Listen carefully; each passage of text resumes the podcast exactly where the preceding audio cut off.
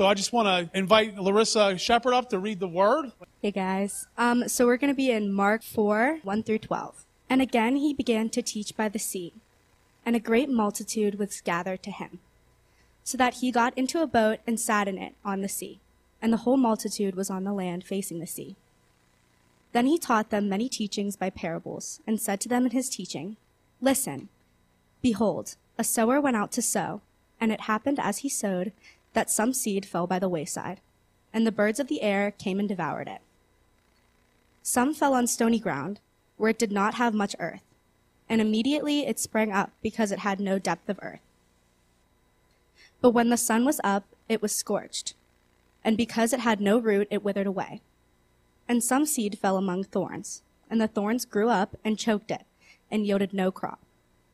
But other seed fell on good ground, and yielded a crop that sprang up, increased, and produced, some thirtyfold, some sixty, and some a hundred. And he said to them, he who has ears to hear, let him hear.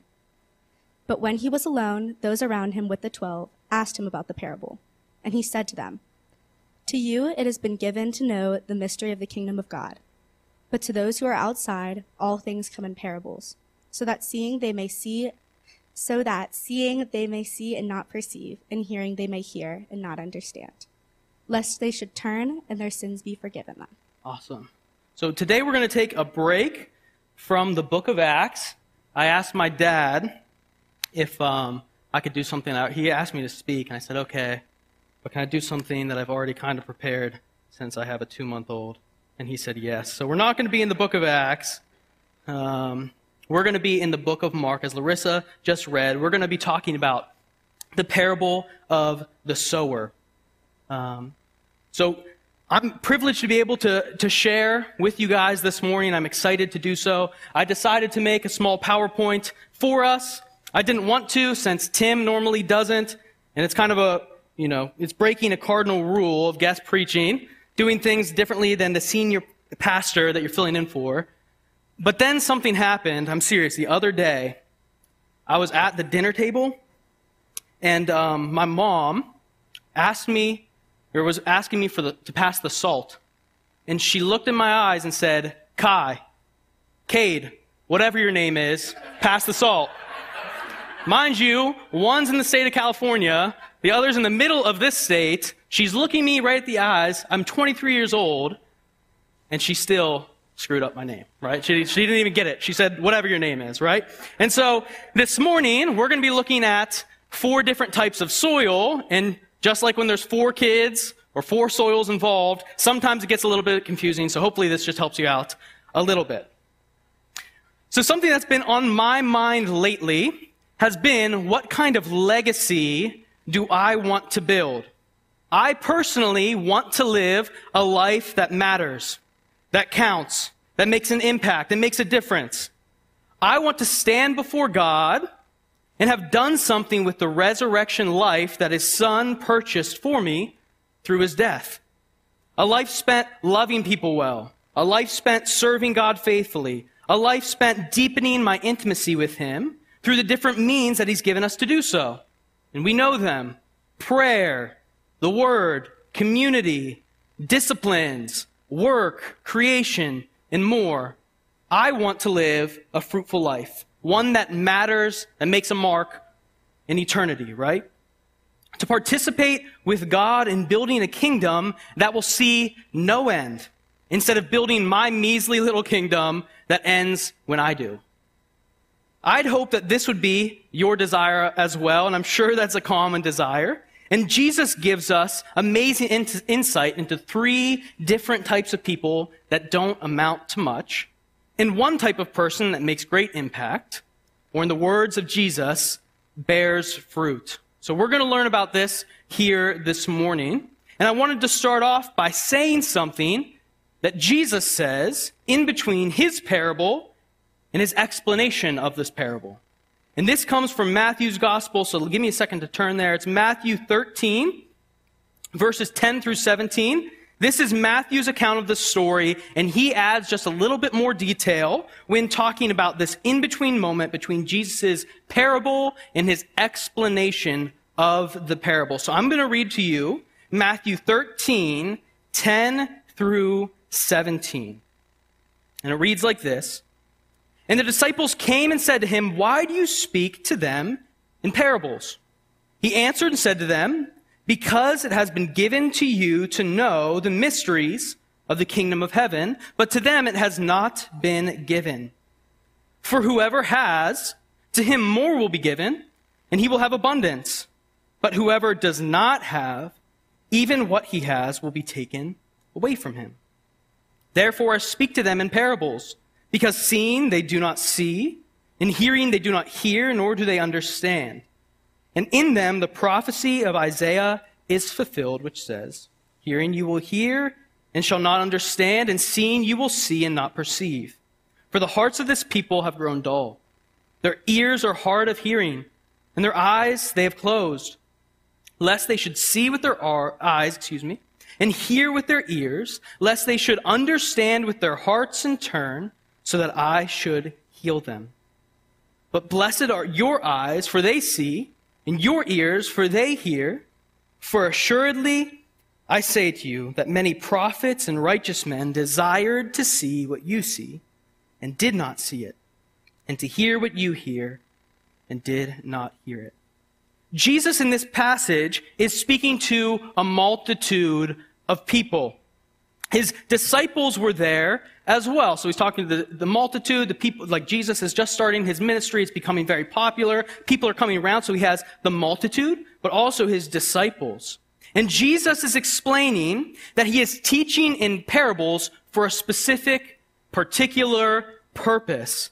And that is that those who want to learn and understand will learn and, under, and understand. And those who don't care will not do any deeper work. And they wouldn't understand because of it.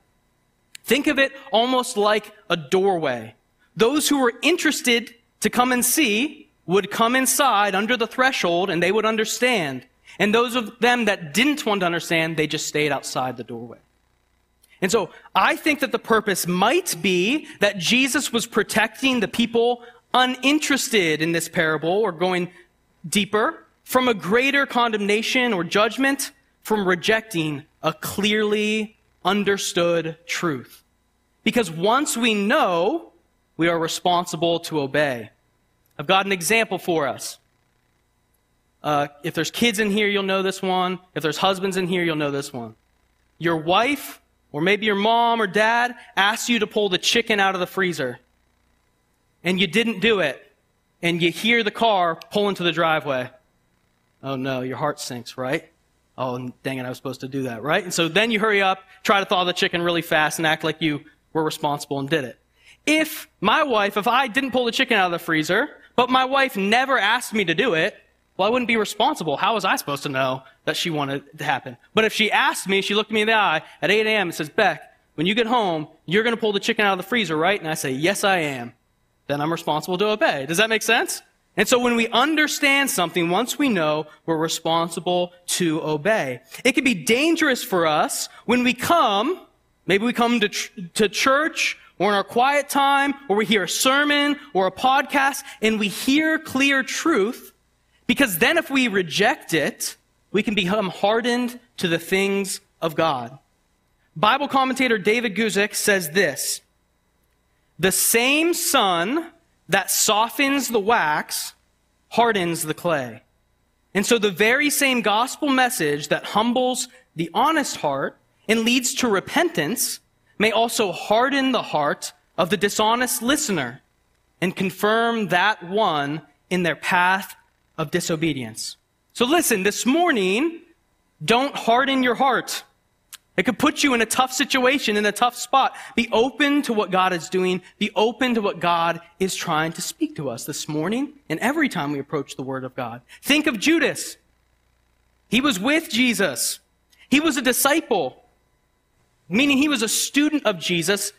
And Jesus was his rabbi or teacher, not in the way that we think of a teacher. We think of a teacher as someone we go and sit in their class for 30 minutes, kind of listen to them, maybe do some homework and shuffle along to the next teacher. In this culture, in this context, a disciple and te- you would leave your life and go follow your rabbi. And so Jesus, or excuse me, Judas would, see what Jesus was preparing for his sermons. He would, you know, see him ministering, healing, performing miracles, transforming lives, listening to all of his sermons. How about that one? You see, proximity does not equal participation. You can show up to church, you can sit in on a sermon, you can hear the word of God rightly divided, you can be physically present and yet spiritually absent, just like Judas. He heard with his ears, but he was closed off with his heart. So do we come to church or Bible study or God's presence in the stillness of our time with him ready to feel better about ourselves? To do what's socially acceptable? Or do we come ready, expecting to meet with the living God, longing to encounter his presence, and then to learn to obey what he has lovingly asked of us? Now, if it's the former, maybe you've been hardened or you leave here not receiving the word. I wish that was not your experience, right? But there's always hope. As long as we're breathing, there's hope. Our God is more than capable of breaking up even the hardest of hearts. The first place my mind goes is to Paul, right? He was the hardest. He said he was the chief of sinners, and it goes to countless others. But God can break even the hardest of hearts. But let me ask you this why would you want to risk it? Why would you want to play the game? Why would you let yourself be hardened? He who has ears, let him hear this morning. Let's receive. So let's pray that God would come. Let's pray that God would work in our lives, that he'd speak, move, and once he does, that we'd be receptive and open so that we wouldn't become hardened ourselves. So let's pray. Lord, we thank you for your word. God, we thank you for the lessons from it. Lord, we thank you for your presence here. God, I pray, Lord, as a community, we would be open to receiving the word of God into our cold, feeble hearts, Lord. I pray, Lord, as we go and dive into your word this morning, God, that you would encourage us if we need encouragement. You convict us and bring us low if that's what we need, Lord. So we pray that you'd come, you'd do your perfect work, you'd speak clearly to us, and once we listen, once we hear, God, that we would just simply obey, trusting in your goodness and in your character. So may you be exalted through the teaching of your word this morning. And we pray this in Jesus' name. Amen. So Larissa read us the first nine verses of this parable, and Jesus here is simply saying it. What is a parable? It's a story that conveys a spiritual truth.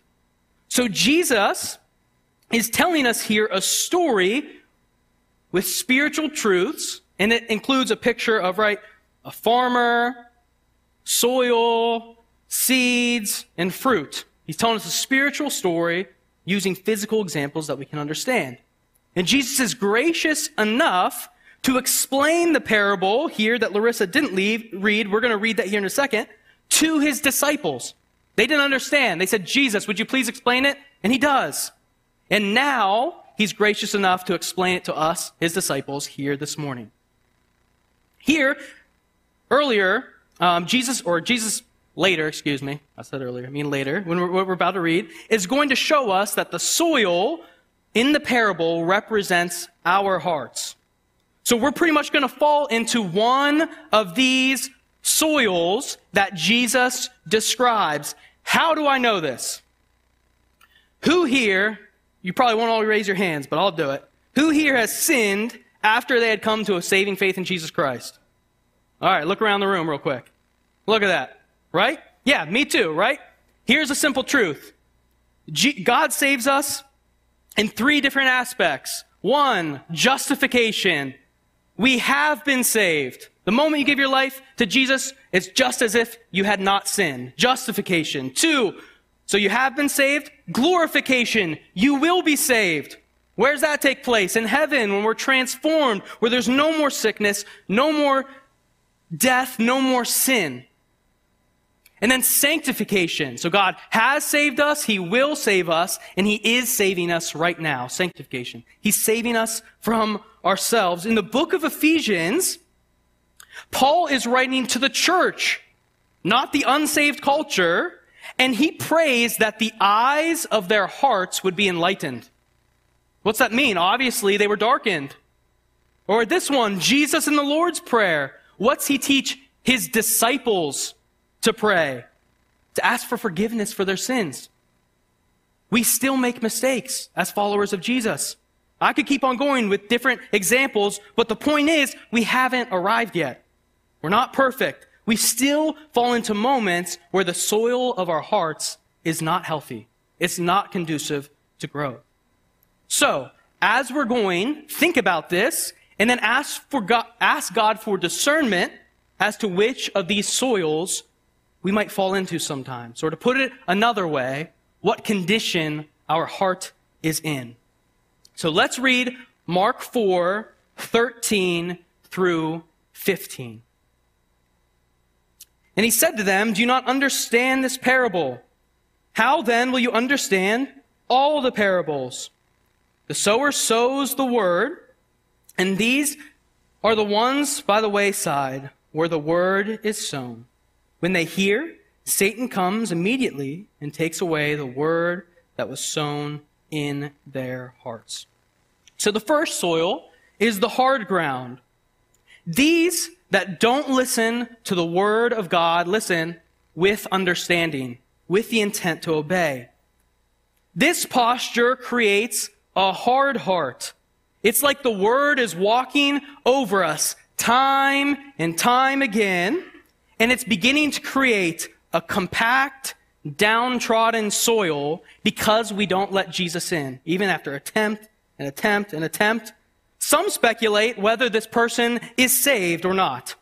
To be honest with you, I don't know. I'm not sure, but what I am sure is I don't want to be in this position.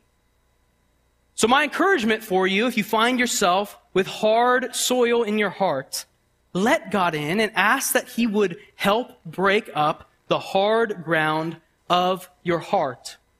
If not, that hard ground might just become the path that leads to your destruction. In Hosea, God is talking to a hardened, a hardened people when he says this. What a beautiful verse.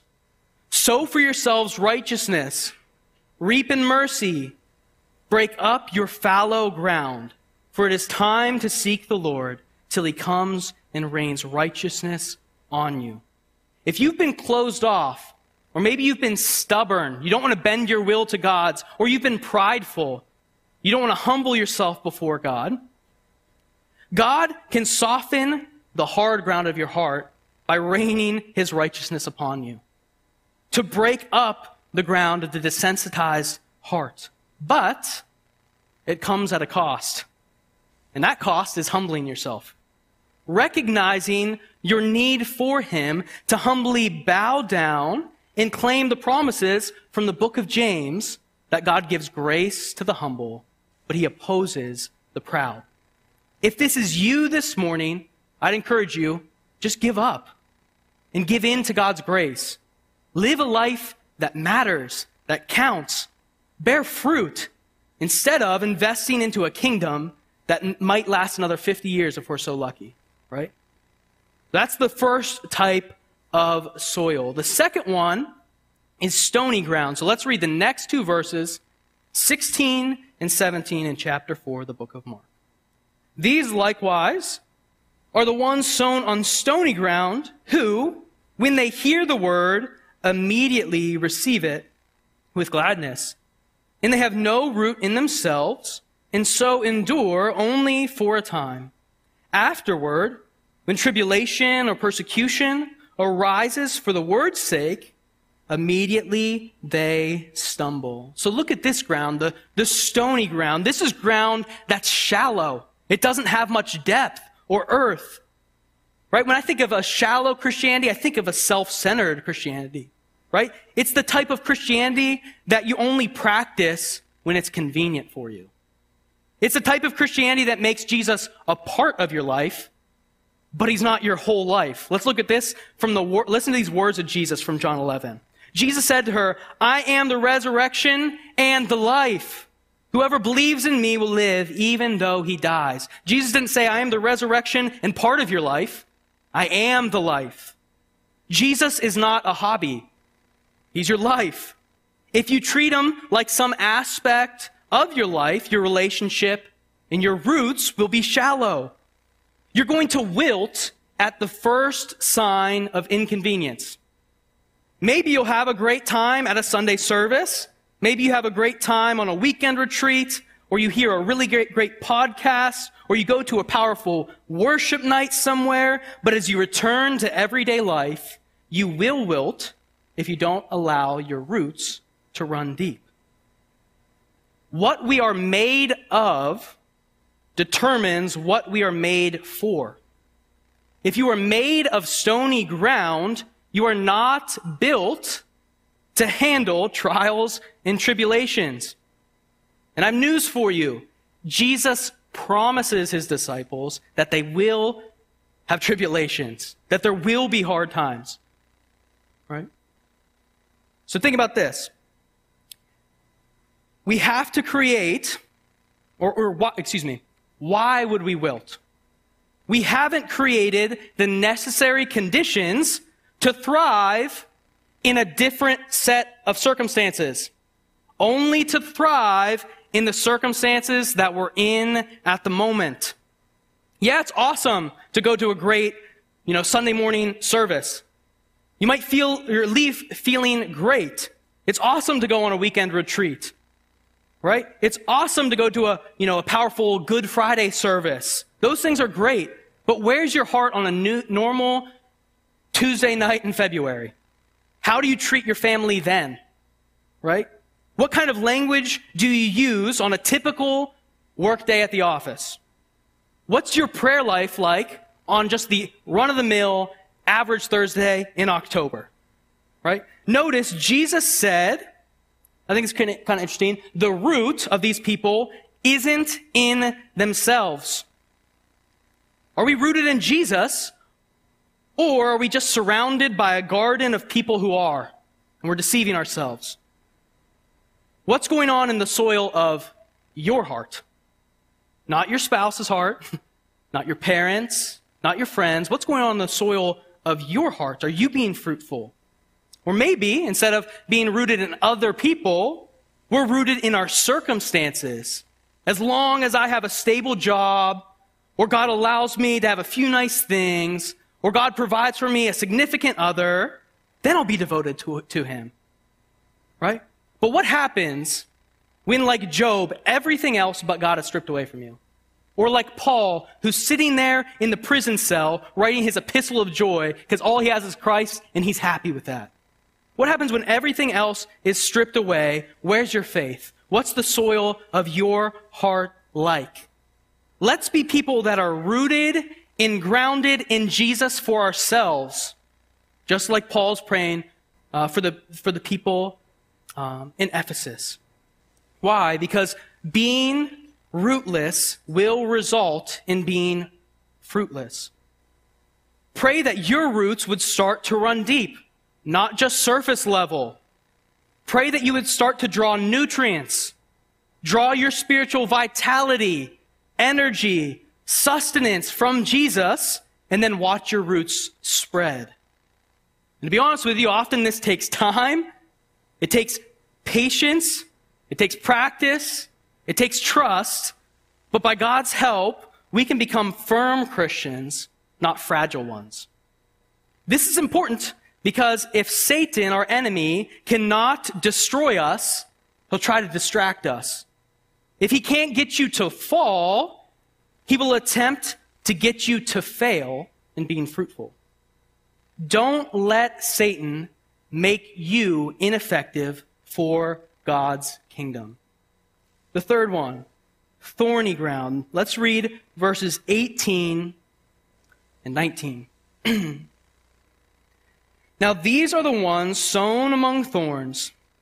They are the ones who hear the word, and the cares of this world, the deceitfulness of riches, and the desires for other things, entering in, choke the word, and it becomes unfruitful.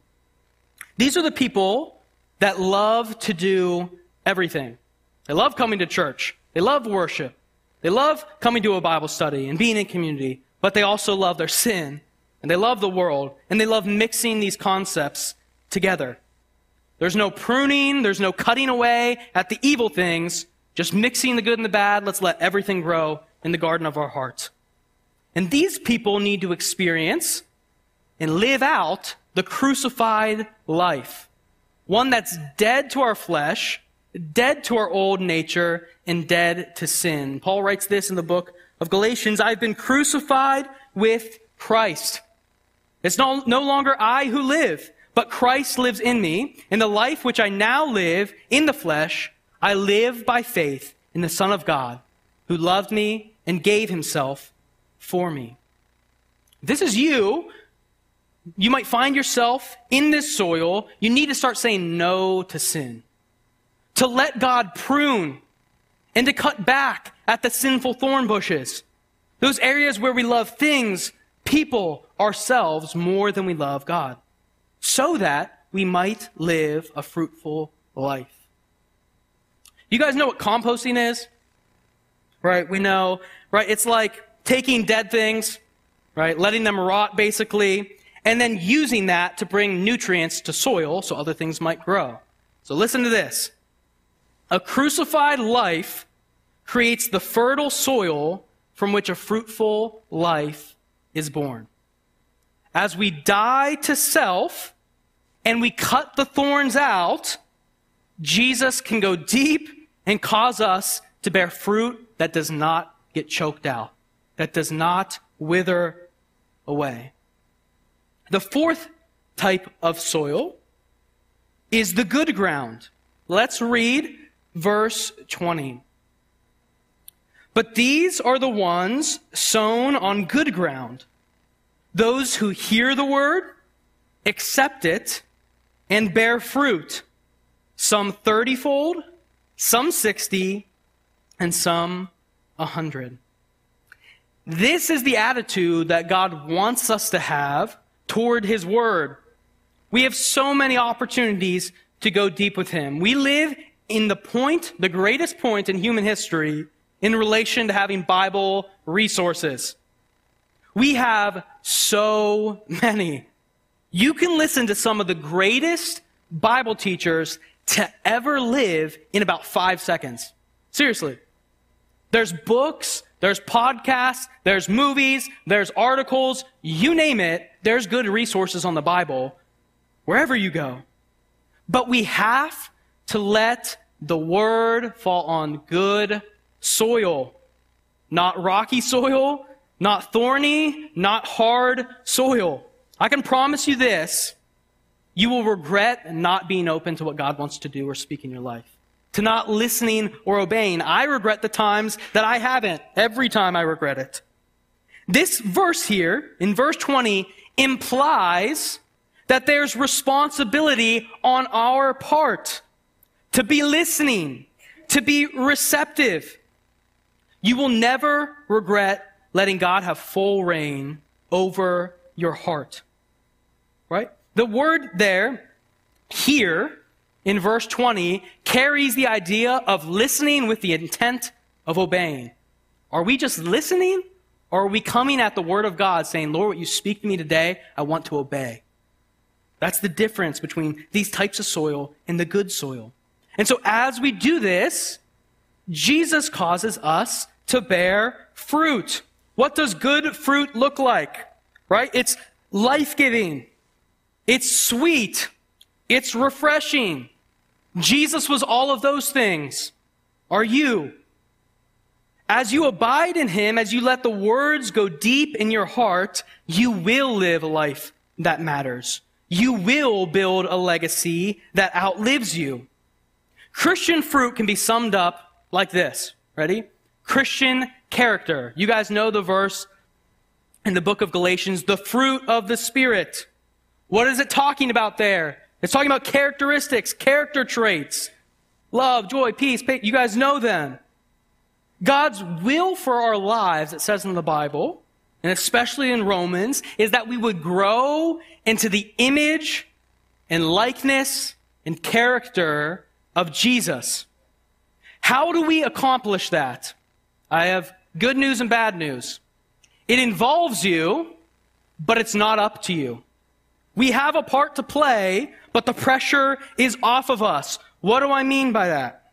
In John 15, Jesus gives us the key to bearing fruit, to having Christ like character, which is the will of God for your life and my life and all of our lives. John 15, 5, Jesus is speaking in one of the most beautiful passages that he teaches to his disciples. He says this I am the vine, you are the branches.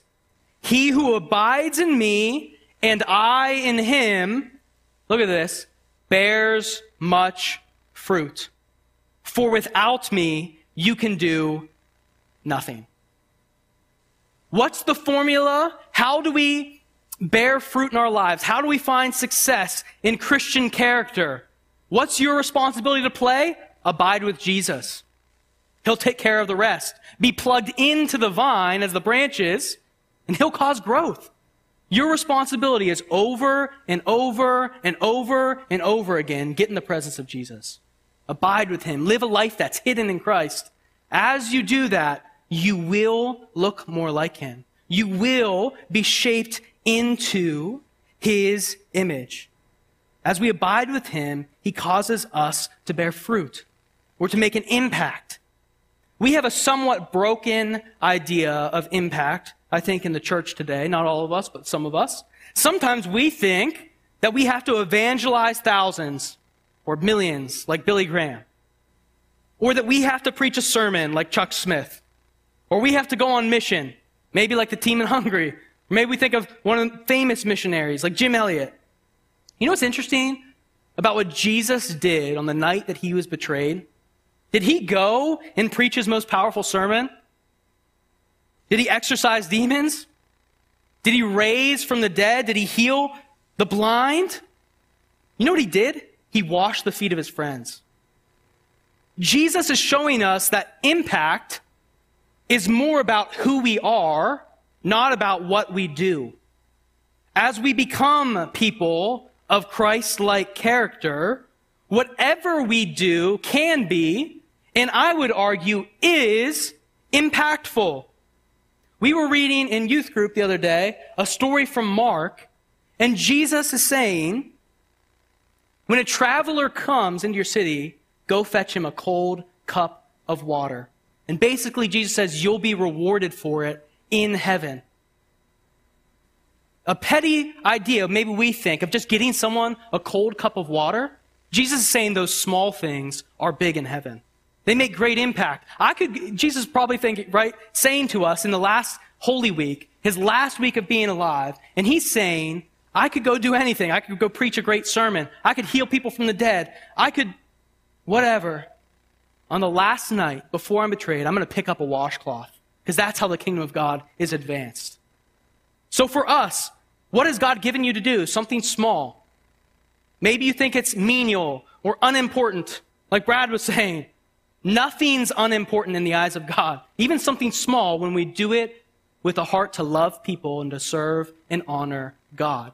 And as you focus on who you are more than what you're doing, you will create an impact. Psalm 92 12. I think it's one of my favorite verses in the Bible. It says, The righteous, righteous shall flourish. That's a lot of sh sounds. Sorry. Like a palm tree. He shall grow like a cedar in Lebanon. I want to mention something real quick in the American church today, we kind of have three ideas about growth, but I want to introduce a fourth one. Typically, you always hear this. Typically, maybe we're talking about growth when we're backsliding. So going back, right? Or maybe we're stagnant. Or maybe we talk about being on fire for the Lord, being zealous for God. But think about in this verse, the righteous the righteous, excuse me, shall grow like a cedar. A cedar doesn't shoot up. It's not quick. What if we were committed to growing steady and slowly and faithfully? A type of growth that's sustainable, a type of growth that's sturdy. I think of some of the holiest and most mature people I know in the faith, they have been faithfully obeying the small things over and over and over for a long period of time. If you're not growing at an exponential pace, that's okay. Just keep abiding. Just keep growing. Our little girl was born, to, so tomorrow will be two months. And she was tiny. She still is tiny. Okay? And she can't eat a lot. She has a tiny little stomach. But you know what she does? She eats pretty much every hour. She's hungry, right? And she eats, and it's not a lot. And already in two months, she's 50% bigger than where she was. We might think, ah, what am I going to do? Get in? I don't have time to get in the Word this morning. I don't really have time for prayer. Uh, I can do that tomorrow. Man, what if you just made a commitment every day? I'm going to grow steadily. It might be small, but then look back after a month, after six months, after a year. What would we look, look what would we look like if we committed to growing, to changing, to abiding in Jesus? So I'm going to give us some homework. You guys are like, what substitute teacher gives homework? That's like the lamest thing you could possibly do, right? You guys probably want Tim to come back. I have to pick him up at like 2 a.m. tomorrow. So you guys will be praying for their return. Maybe Sanders. I, I think I'm doing it. But I will say that the children's ministry volunteers are going to love me at least because we're going to be done pretty early. Maybe you should petition my dad for me to speak on Steelers Sunday. I don't know. But I'm just kidding. I'm just kidding. Kind of. Um, so I'm going to give us some homework that I would encourage you to reflect on now, maybe as we're singing, but definitely before your head hits the pillow tonight. So here are some meditations for the soil you typically find in all of our hearts. Ask the Spirit of God to try you, to see if there's any wicked way inside of you. He's going to bring things up to the surface. He's going to cause things to bubble up to the surface of your heart that you can just lay before the Lord and confess. And quick note before um, we get into this, I believe that there's an aspect to which our soils are kind of mixed from time to time. What do I mean by that? For example, sometimes I'm abiding with Jesus, but then a frost comes over my heart. And suddenly the top layer has becomes, becomes hardened, excuse me. Or maybe I'm bearing fruit, but then for about a week or so I left the thorn bushes go unchecked. And they're starting to grow, right? Or maybe I let the stones creep in and I've been too lazy to remove them. Eventually, our fruitfulness will suffer. And so while I think we mainly fall into one category, sometimes we cross into another. And so that's why I think it's helpful to listen to all of these. So let's look at, at these re- remedies as the worship team comes up to sing the final song. So here's our homework. Ready? Maybe. I can't get it going. Car, can you go to the next slide? Thank you.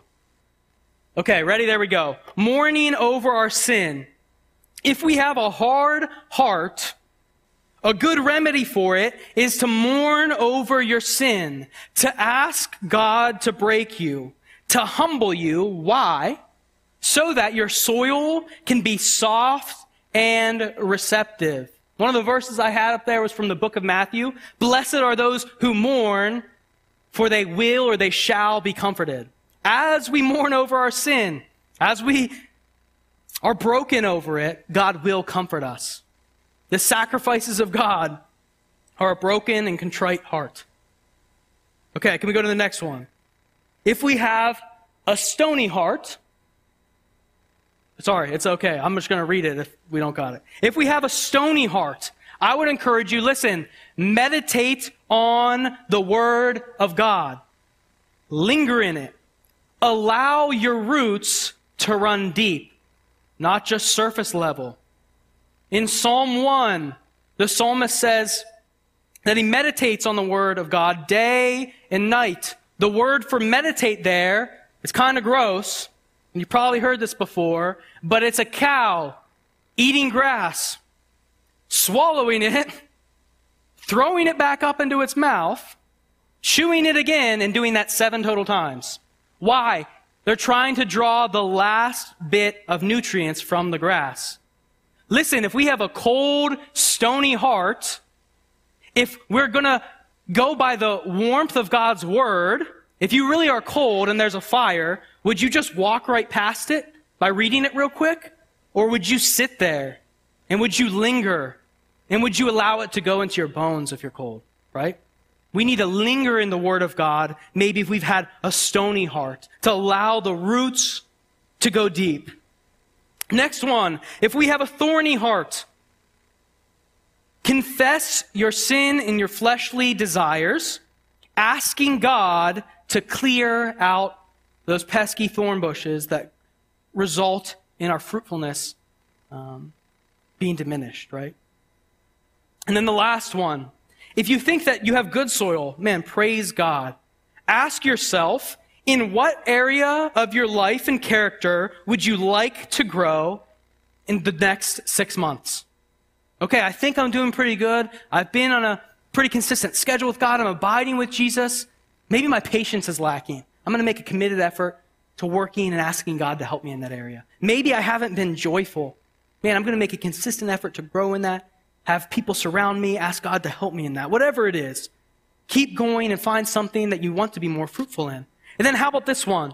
Am I making an impact in my spheres of influence? It doesn't have to be millions of people being evangelized.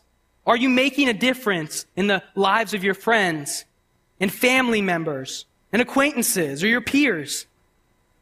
I wanted to give you this warning, is why. In Mark 11, so a few chapters to our right, Jesus performs his only destructive miracle that we have recorded in the Gospels, in the Bible. He approaches a fig tree that appears to bear fruit. It has all of its leaves. It's green, and Jesus goes up and there's no figs on this fig tree appearing to bear fruit, and he curses the fig tree and it dies. Do we have the appearance of bearing fruit, or are we actually bearing fruit? Do we just go to church and go to the studies and go to the worship services, but when people get close, there's really nothing there? Or are we actually bearing fruit? Are we actually growing in Christ likeness? Are we actually looking more like Jesus? Because as we focus in abiding with Jesus and being with Him and becoming like Him, all areas of our lives are impacted. Right? Then in our family, we love greater and we have a greater impact on them. At work, maybe we cut the gossip out and we represent Christ in a better way. Whatever it is, as we become more like Christ, we will have an impact, even if it's just fetching a cold cup of water. So as we worship, I'd encourage you guys to reflect on those things and maybe tonight um, to do some work and some some uh, you know some soul work with the Lord uh, before we go to bed. So I'm going to pray for us and then we'll worship. Lord, we thank you for your word this morning. And God, I thank you for speaking to us through the book and the Gospel of Mark. Lord, we thank you for this, these examples and these warnings. Lord, in the type of soil that isn't fruitful, that doesn't amount to much. And then, Lord, the type of soil that does, that makes an impact, that invests into the, inter- into the kingdom that doesn't end, Lord. So help us, Lord, to abide in you, to abide with you, to come close to your heart. And as, you, as we do that, Lord, as a community, you will transform us into the image and likeness and character of Jesus. And so I pray God, if we have had hard hearts, Lord, that we'd mourn our sin, we'd confess our pridefulness and stubbornness and allow you to break us and soften us and create in us a heart that's ready to receive. Lord, I pray if we've had stony ground, where our Christianity is shallow, or maybe it's tied up in other people or in other things, Lord, that we let our roots go deep, that we'd find stability and nurturing, Lord, as we just go deep with you. Lord, if we've had our roots, um, Lord, in other things, but not our, the soil of our own heart, God, I pray that you convict us to love you for ourselves and not just ride on the, on the backs of other people. Because, Lord, if, any, if everything's stripped away, Lord, we still have you. Lord, I pray if we have had thorny soil in our hearts. God, that you'd cut back, that you'd prune the other fleshly, worldly desires, so that, Lord, you can cause us to grow and to be unbothered and to do great things for your kingdom. Lord, it, tr- it involves trusting you in your hand as pruning hurts and it cuts. But God, I pray that you'd remind us it's for our benefit, it's for our good. And to help us to trust in your hand. Lord, if we've had good soil, or maybe, God, we want to get to this point where we have good soil, I pray that we continue or that we would start coming to the Word of God, expecting to receive and expecting to obey. Not just coming to church or to your, to, to your word, God, because it's the right thing to do, or it's socially acceptable, or because my spouse wants me to go, or because my parents want me to go, because I'm going to commune with the living God. And I'm going to obey what He asks of me, because there's blessing in obedience. So, Lord, we thank you for your word this morning. I pray that you'd help us to reflect. Lord, that you'd help us to be honest about our condition. Lord, that um, we would take these remedies you give us in your word and we would apply them to our broken, sinful, cold hearts, Lord. And so as we worship, God, I pray that we'd be reflective, that your spirit would be speaking to us, and as you cause things to bubble to the surface, Lord, that we'd freely confess them at your feet. We pray this in Jesus' name. Amen.